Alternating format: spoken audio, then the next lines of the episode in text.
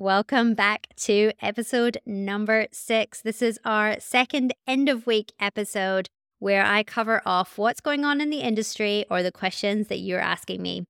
Today, I want to go through the tools that I use to block and manage my time. And this came up because on our episode five earlier in the week with Vesna, we talked a little bit about time blocking. And then earlier in the week before, I'd also been on another interview where we talked about how I managed my time, especially being a consultant that works across multiple businesses, using multiple project management systems, how I keep on track of it all and make sure that everything gets done. So I thought I'd use today's episode to go through a couple of the tools that I use to plan out my week and block my week out and how I track my time to make sure I stay on top of all the different projects. So let's get started. Welcome to the Beyond the Funnel podcast. I'm your host, Louise Griffiths, and together we are going to nerd out on all things marketing and online business.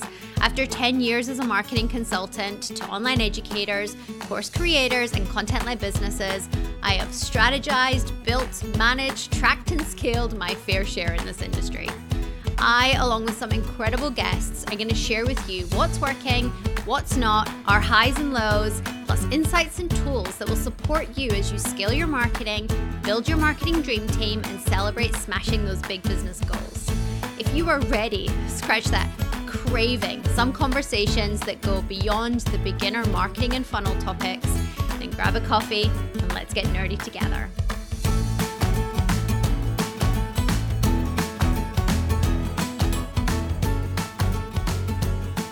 So, this episode is going to be really useful regardless of whether you're a business owner just trying to track your own time across the projects you're doing in your business, or whether you're a service provider like me that's trying to juggle multiple project management systems, multiple clients, and multiple teams. So, this episode specifically, I'm just going to go through how I manage and block out my time and make sure that everything has got the attention that it needs in every one week, and how to plan my week with a certain amount of certainty so that every Friday, Saturday isn't a rush to try and catch up. So, I use a couple of tools. Now, I will caveat this by saying that I love to plan.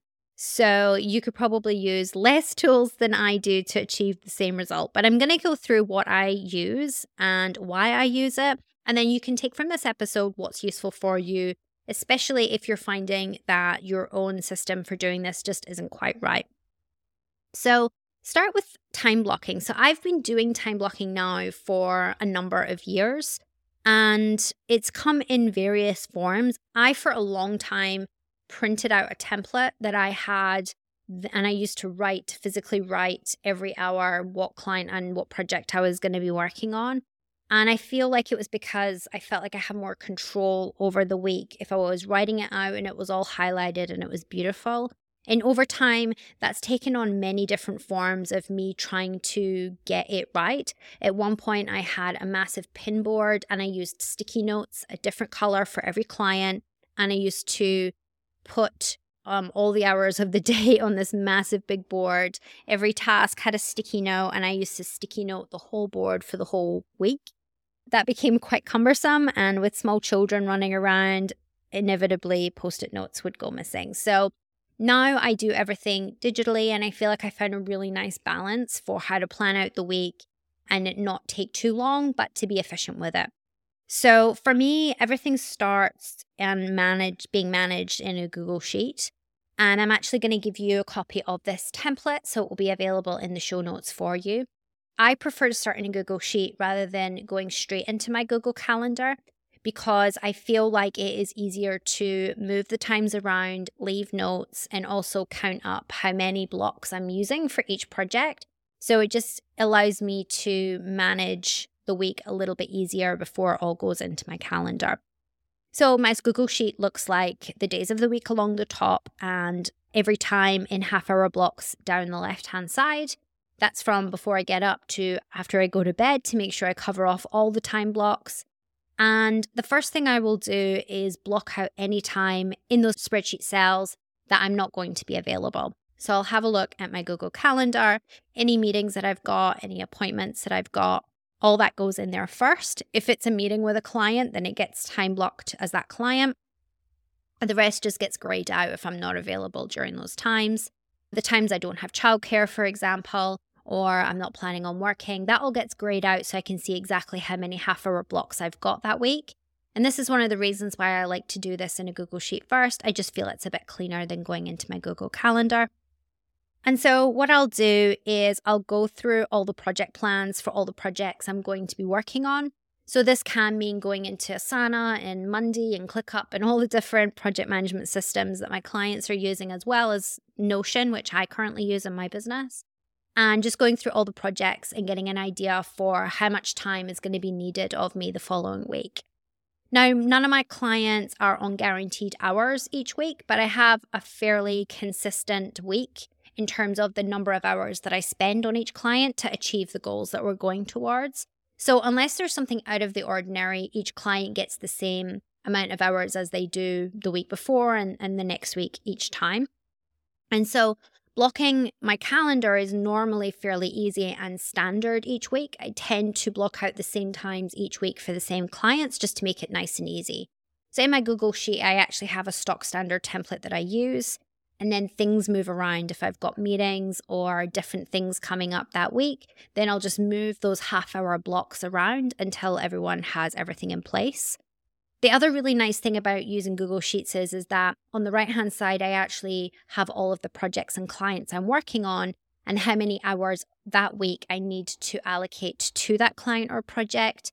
And so that way, as I'm moving the half hour blocks around, I count them all up and I can see how many blocks I've used and how many I still need to allocate into that week.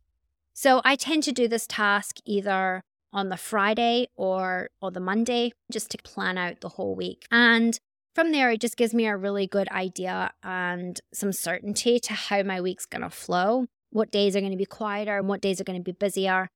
And that way, too, as the week goes on, I can see back and look at, okay, well, did I actually do all of those hours or do things need to move around?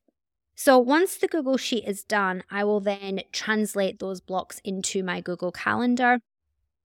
That just means that I can visually see it. I don't put it on my main Google Calendar. I create a second calendar in my Google account and just have them both show at the same time. So I can toggle off the time block when I don't need it because it can be quite overwhelming. And so I have a, a calendar that can be toggled on and off that is my time blocking calendar. Now, again, as I said, my week starts off exactly the same each time. So I have a template that just has recurring events in for the time block. And so I'm basically just moving them around to match my Google Sheet. So, for example, I have to take Monday morning off for any reason, I can see exactly how many half hour blocks I've missed when I get to my desk. And so I know how many half an hour blocks I need to move around with the availability I've got in the week. So I can go back to my Google Sheet and say, see where I had half hour blocks that weren't being used. And I can move those half hour blocks to there. And then I can obviously have a look at the project management systems and see if there's a project that's now going to be affected by that time block getting done later. So that's how I schedule my week out. And from there, I then track my week using Harvest, which might be called Get Harvest. I'm not sure. It's called Get Harvest in the URL, but I think it's just a Harvest time tracking. I have just always used that one. I'm not sure if it's any better than any of the other ones. I'm just on the free account. So the way I create it to stay on the free account is you only get two free projects. So instead of having every client as a separate project, what I do is my project is just the month. And each task that gets done in that month is a different client or project. So I just have a task that just says social media, for example.